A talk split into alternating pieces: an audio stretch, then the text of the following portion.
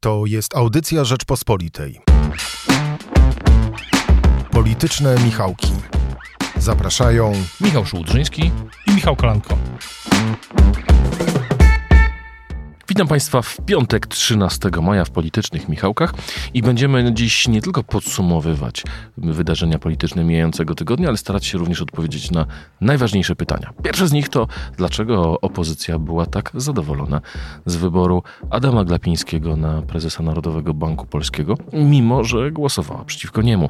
Drugie pytanie, które sobie postawimy, będzie dotyczyło stanu, w jakim znajduje się Prawo i Sprawiedliwość i czy to zwycięstwo w głosowaniu na prezesem NBP nie jest czasem pyrrusowym zwycięstwem, a sam Jarosław Kaczyński na posiedzeniu e, klubu, jak wynika z przecieków, miał raczej przedstawić stan partii w ciemnych barwach jako organizacji niegotowej do przygotowania i wygrania wyborów. Pytać będziemy również o to, co dzieje się w Solidarnej Polski, do której dołączyła nowa e, posłanka, a Zbigniew Ziobro wciąż negocjuje z PiSem likwidację Izby Dyscyplinarnej, a na koniec spróbujemy się zastanowić, po co Platformie Obywatelskiej Campus Polska 2.0, bo że potrzebny on jest Rafałowi Trzaskowskiemu, to chyba wszyscy doskonale rozumieją. A więc zaczynajmy. Ale zacznijmy może od tego, co wydarzyło się popołudniem we czwartek. E, wtedy Sejm przegłosował 234 głosami kandydaturę Adama Glapińskiego. E, no, to, że udało się zebrać większość, było wiadome od paru dziesięciu godzin wcześniej. E, Jarosław Kaczyński na klubie Prawa i Sprawiedliwości ogłosił, że do tego głosowania dojdzie. Był tam zresztą sam prezes Glapiński. Był prezes Glapiński, tak. E, przyjechał do siedziby partii, więc dla jednych był to dowód mm, na jego uzależnienie od polityków. Tłumaczenie ze strony obozu władzy było takie, że po prostu e, przekonywał członków klubu, którzy mieli głosować nad jego kandydaturą. Ale pytanie zasadnicze brzmi tak. Dlaczego to trwało tak długo? Myślę, że trwało tak długo, bo realnie rzecz biorąc były wątpliwości w klubie PiS od, ze strony posłów, posłanek e, wobec tej kandydatury i trwało to tak długo, bo tyle trwało ich przekonywanie, albo raczej w niektórych sytuacjach pewnie używanie ostrzejszych argumentów niż tylko perswazji takiej łagodnej, że na, Glapiński, na prezesa Glapińskiego trzeba, trzeba zagłosować. Tutaj też pojawił się taki wątek wczoraj a propos dlaczego trwało tak długo, no bo mm, długo trwało też budowanie większości u koalicjanta, czyli u Solidarnej Polski. Wczoraj opozycja zwracała uwagę, że e, wcześniej było głosowanie nad e, powołaniem członków no, nowej KR, no, członków KRS-u jak kto woli neo-KRS-u lub KRS-u. No i e, że to było takie qui pro quo że do, do, do, no, do tej Krajowej Rady Sądownictwa trafili ludzie popierani przez y, Solidarną Polskę, więc Solidarna Polska poparła prezesa Glapińskiego, a wcześniej jakoś się to, wcześniej też nie było i Komisji Sprawiedliwości, która by zaopiniowała tych kandydatów i tak dalej. To jest, y, to jest taka odpowiedź w skrócie na temat, na twoje pytanie, dlaczego trwało to tak długo. O targach koalicyjnych będziemy dzisiaj jeszcze rozmawiali, ale jeszcze chciałem zapytać o prezesa Glapińskiego, ponieważ nie tylko PiS zagłosował. Znaczy te 234 głosy to więcej niż ma e, klub Prawa i Sprawiedliwości. Paweł Kukis i Zbigniew Girzyński okazali się kluczowi? Tak, tak samo jak e, posłowie niezrzeszeni, czyli mm, poseł Eichler i poseł e, Mejza. Wydaje się, że ten wynik arytmetycznie to jest dobra wiadomość oczywiście dla Prawa i Sprawiedliwości, w tym sensie pokazuje, że ta większość w kluczowych sprawach jest. Bo jedna jest pewne, jedno jest jasne, że dla mnie nie, nie, na tym posiedzeniu klubu PiS, ale na wcześniejszych Jarosław Kaczyński sugerował, że gdy rząd zacznie przegrywać ważne głosowania personalne, to będzie sygnał do wyborów. Dlatego ja jestem pewny, niemal pewny, że gdyby dzisiaj, gdybyśmy dzisiaj rozmawiali w sytuacji, w której to głosowanie zostało przegrane, to prezes Kaczyński e, zebrałby swoich posłów na nadzwyczajnym posiedzeniu i powiedziałby, że no teraz musi się zastanowić, czy nie rozwiązać Sejmu. Taki byliśmy, bylibyśmy dzisiaj rzeczywistości. No, PiS jest zawsze jedno głosowanie od takiego kryzysu, no ale tak jest też z każdą większością sejmową. No, taka jest ta większość mm, sejmowa. Ale jeszcze jedna rzecz. E, zastanawiam się, czy to nie jest jednak pyrrusowe zwycięstwo. Bo y, owszem, większość jest, prezes Glapiński został powołany, ale ma sporo bagażu. No więc właśnie, tu chciałem cię zapytać o reakcję opozycji, ponieważ jak czytałem komentarze mm, i słuchałem komentarzy polityków opozycji, to oni wyglądali na bardzo zadowolonych, ponieważ e, no, to, to, to w komentarzach przeważało. W sondażach Polacy za, za inflację, za rosnące ceny i za rosnące raty kredytów e, oskarżają Adama Glapińskiego. Przedłużenie jego kadencji oznacza, że ten no, chłopiec do bicia dla opozycji zostaje na stanowisku e, i będzie można ten, ty, tym, tym argumentem grać. Myślisz, że opozycja tu się przeliczy? Tego nie wiem. E, sondaż też Rzeczpospolitej pokazał, że Polacy wskazują w dużej mierze Adama Grapińskiego jako winowajcę tej sytuacji, co też oznacza, że jego strategia komunikacyjna przez ostatnie miesiące e, i strategia też PiSu w jakimś sensie, bo to w zasadzie jest jedno i to samo akurat w tej sferze, e, jest, była nieskuteczna, czy jest nieskuteczna. Ale czy to, dlatego też stąd też to twoje i moje też wrażenie, jak rozmawiałem wczoraj z politykami, polityczkami Platformy i Lewicy i PSL-u, tak się akurat złożyło, bo mm, wczoraj, wczoraj był dosyć gorący sejmowy, sejmowy dzień, to przepraszam, to mm, tak jak ja miałem poczucie, że nikt tam nie płacza, wręcz, wręcz przeciwnie, że prezes Glapiński jest, y, jak to mówią anglosasi, gift that keeps on giving dla opozycji. No bo rzeczywiście sytuację mamy taką, że...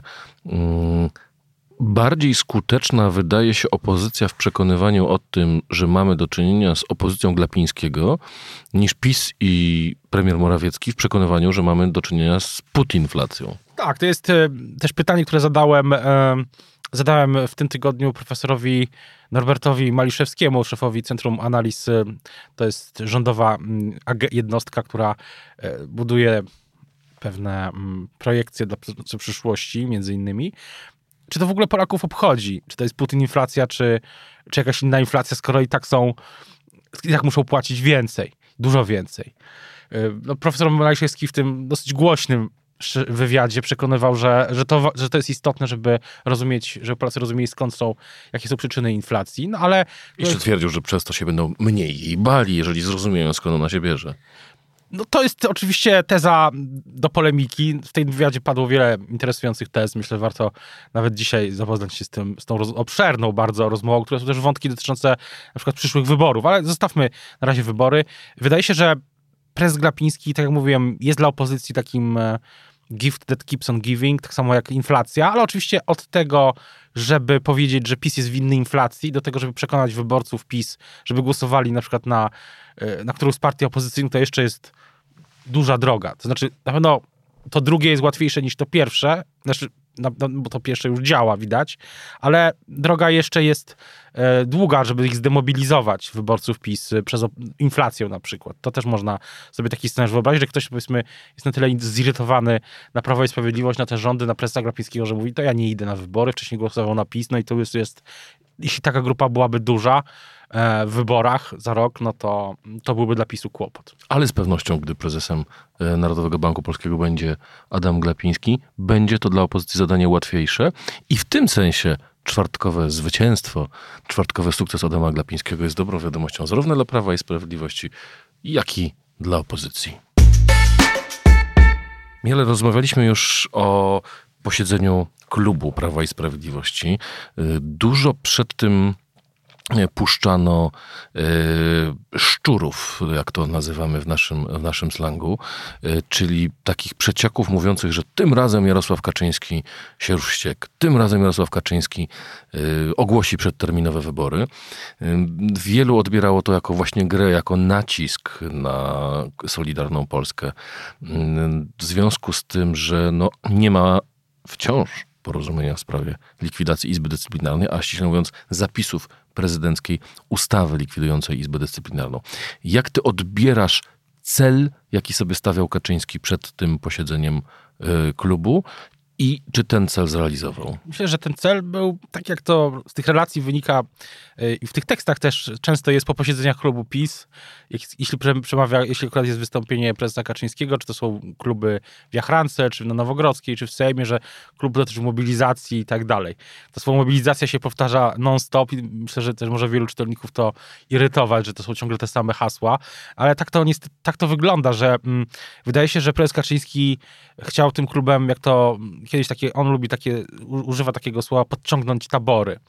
I że tutaj było absolutne podciągnięcie taborów, yy, zwarcie szyków, ale też e, moim zdaniem e, no, też były deklaracje dotyczące głosowania w sprawie prezesa Glapińskiego, się zmaterializowały, oczywiście dzień później, a później, no i też były deklaracje dotyczące konieczności, że będzie twardym murem, e, jedną linią PiS bronił ministra Ziobry przed wnioskiem o wotum nieufności. To jest druga rzecz. No i, no i to jest, ten sygnał został wysłany i do koalicjantów, i do szeregów mm, wyborców, szeregów posłów, posłanek PiSu. To był, myślę, jeden cel, żeby zewrzeć szyki. No i właśnie oddalić, czy rozjaśnić sytuację z wyborami, tak? Pokazać, że ich nie będzie mm, w najbliższym czasie, jeśli wszystko pójdzie zgodnie z planem. Na tym e, klubie Jarosław Kaczyński mobilizował posłów, ale również wytykał im. E, w kilku relacjach przeczytałem, między innymi ty o tym pisałeś, że prezes jest rozczarowany obecnością czy działalnością e, posłów Prawa i Sprawiedliwości w mediach społecznościowych. O co tutaj chodzi?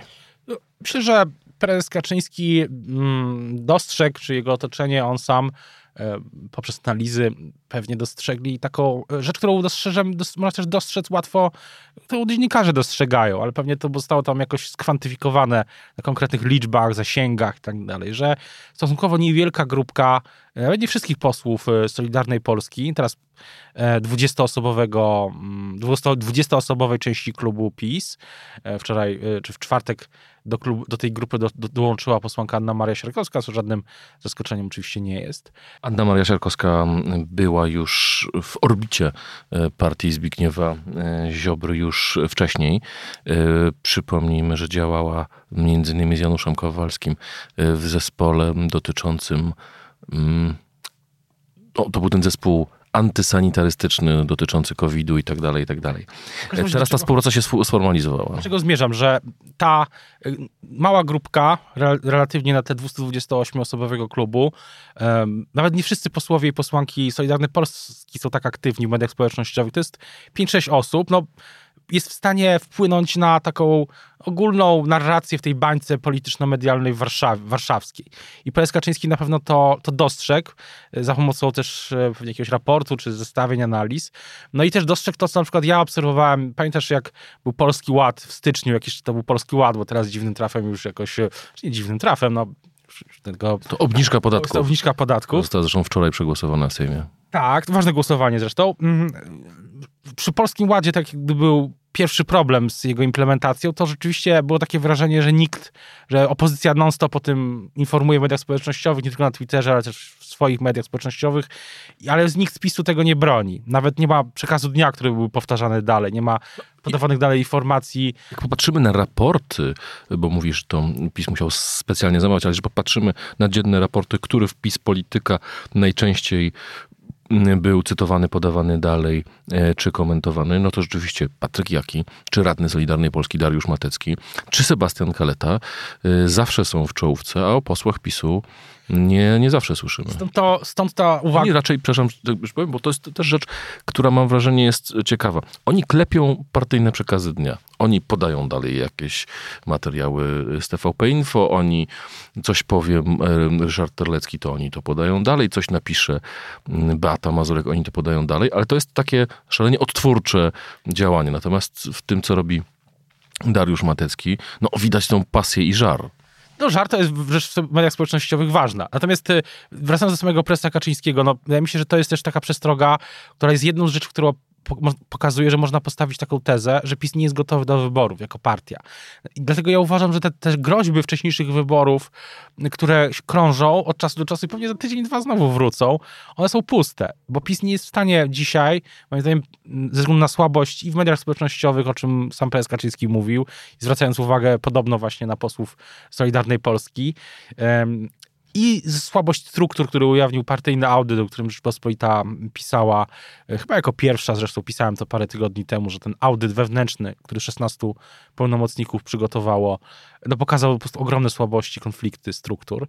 No, że, że PiS, nawet gdyby teraz przegłosował tą uchwałę o samorozwiązaniu Sejmu, to po prostu nie byłby do niej, nie byłby gotowy do wyboru 45 dni. I tu też się pojawiła informacja po posiedzeniu e, klubu, że Jarosław Kaczyński ogłosił e, powstanie 100 e, okręgów pisowskich, których ma być 100 pełnomocników, którzy mają szykować partię do wyborów. 100 szefów okręgów i 16 pełnomocników i ci szefowie okręgów mają być, tam powinny wpis być też wewnętrzne wybory. O nich mało kto pamięta. Zresztą mm, chyba nie, nie, nie bez. Miał, pandemia miała, to, miała to wpływ oczywiście i tak dalej. Stu szefów okręgów, którzy mieliby być też, nie, nie będą łączyć funkcji z funkcjami w rządzie, żeby szef okręgu był zawsze na miejscu, a nie, nie zajmował się polityką rządową czy, party, czy, czy warszawską. To to ma sens, ale w praktyce, no, zobaczymy jak to zadziała. To jest, mówimy o ogromnej strukturze teoretycznie, Mm, I myślę, że ten rok do, ponad rok, rok i trzy miesiące do wyborów, to no jest, e, Prawo i Sprawiedliwość ma co naprawiać u siebie. Dlatego musimy wrócić do pytania, skoro nie mogą funkcji rządowych pełnić szefowie regionów, e, skoro ci pe, e, szefowie okręgów stu, po to właśnie, żeby skupić się na pracy partyjnej. To czy prezes partii może być w rządzie? To, to jest bardzo dobre pytanie. Oczywiście prezes, mam wrażenie, że prezes Kaczyński, gdyby miał okazję, to by już dawno z tej funkcji zrezygnował. Ta ustawa o obronie ojczyzny, pamiętamy, została przyjęta i podpisana już przez prezydenta jakiś czas temu. To był jego flagowy projekt. No ale wydaje się, że optyka sytuacji jest taka, że nadal odejście z rządu wicepremiera do spraw bezpieczeństwa w sytuacji, gdy trwają zacięte walki w Ukrainie i nie widać ich końca, no jest jest y, optycznie dla PiSu złe i tak źle dla PiSu i tak niedobrze. To jest moim zdaniem y, dlatego y, ta sytuacja, stąd też taka, taki nastrój, no takiej taki nastrój na tym klubie, tak się wydaje, że chociaż było, tak się z tych relacji wynika spokojnie i merytorycznie, no to, no to jednocześnie jakoś tak specjalnie wesoło chyba też nie. Innymi słowy, Jarosław Kaczyński mobilizował posłów głównie dlatego, że chyba sam nie jest pewien tego, że partia jest gotowa do wyborów. Michale, chciałem z Tobą jeszcze jeden wątek dotyczący koalicji e, omówić, e, nim przejdziemy do rozmowy o opozycji. A mianowicie, wspomniałeś już o tym, że doszło do swoistego dealu, to znaczy e, przegłosowano kandydatów kojarzonych z Zbigniewem Ziobrą do Krajowej Rady Sądownictwa.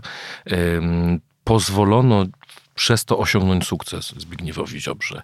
Yy, obiecał Jarosław Kaczyński, czy mobilizował wszystkich, że będzie bronił Zbigniewa Ziobry, a tymczasem ustawa prezydencka wciąż nie jest głosowana. Poprawki zgłoszone przez Solidarną Polskę Zbigniewa Ziobry przepadły na komisji. Potem w ogóle tych komisji, e, historia z tymi komisjami w tym tygodniu jest osobną opowieścią, ponieważ najpierw zwołano, chciano dodać kwestię, e, nie udało się, PiS przegrał głosowanie, potem było kolejne posiedzenie, a kolejne posiedzenie odwołano, a ustawa wciąż, mimo że minęło już 3,5 miesiąca od złożenia przez Andrzeja Dudę, nie jest przegłosowana.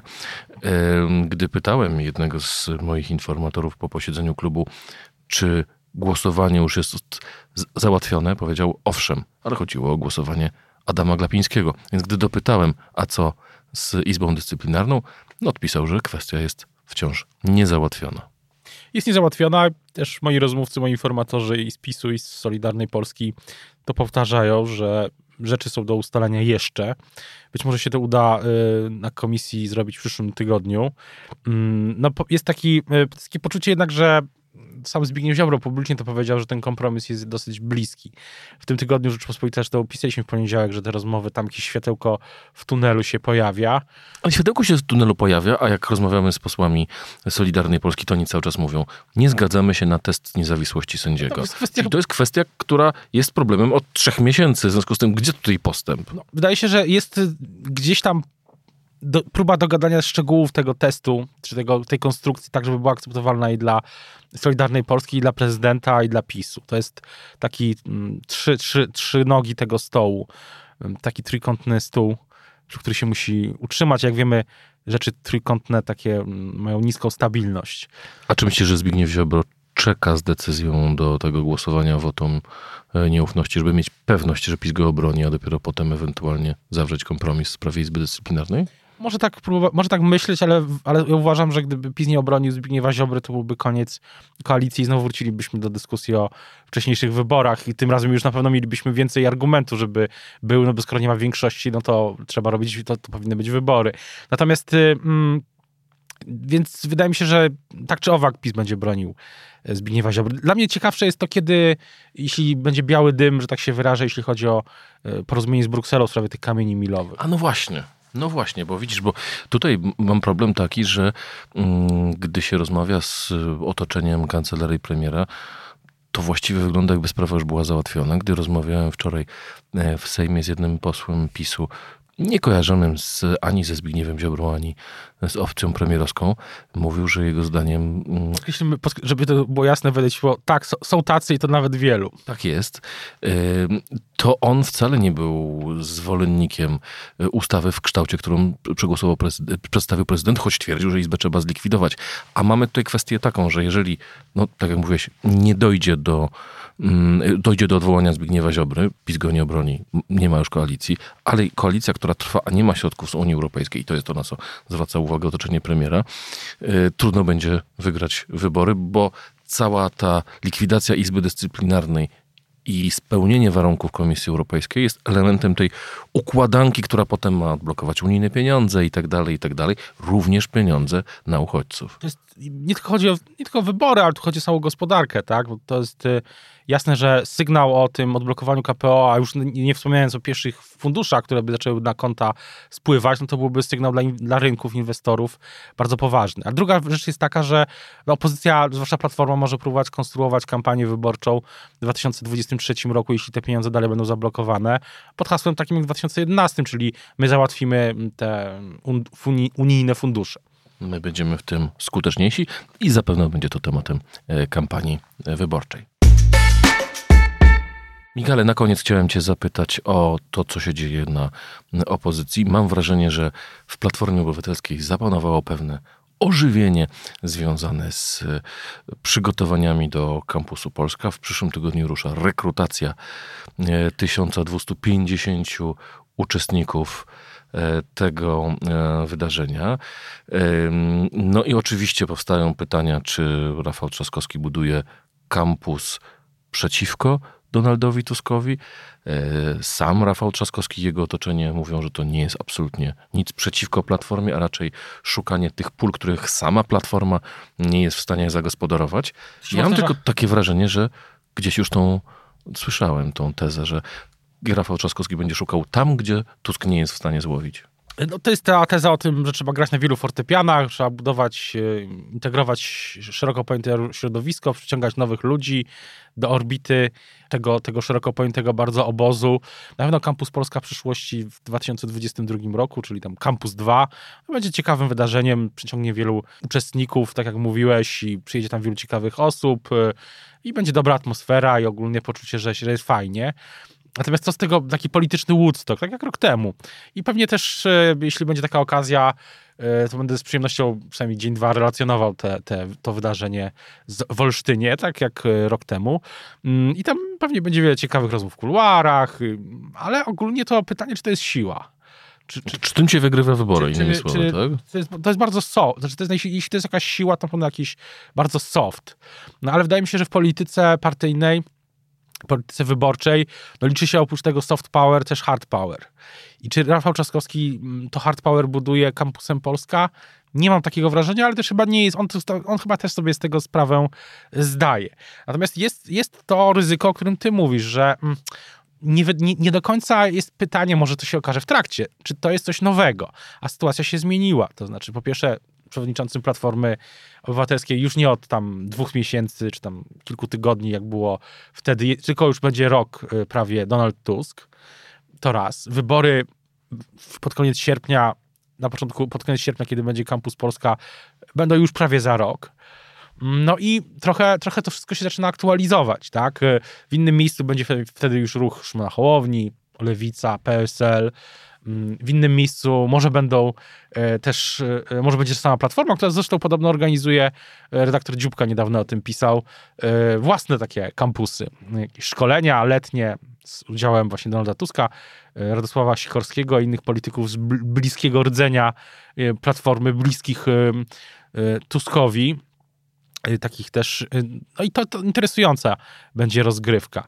Natomiast y, czy tam taka, nie tyle może nawet rozgrywka, co pewne napięcie, czy korespondencja między jednymi wydarzeniami a drugimi.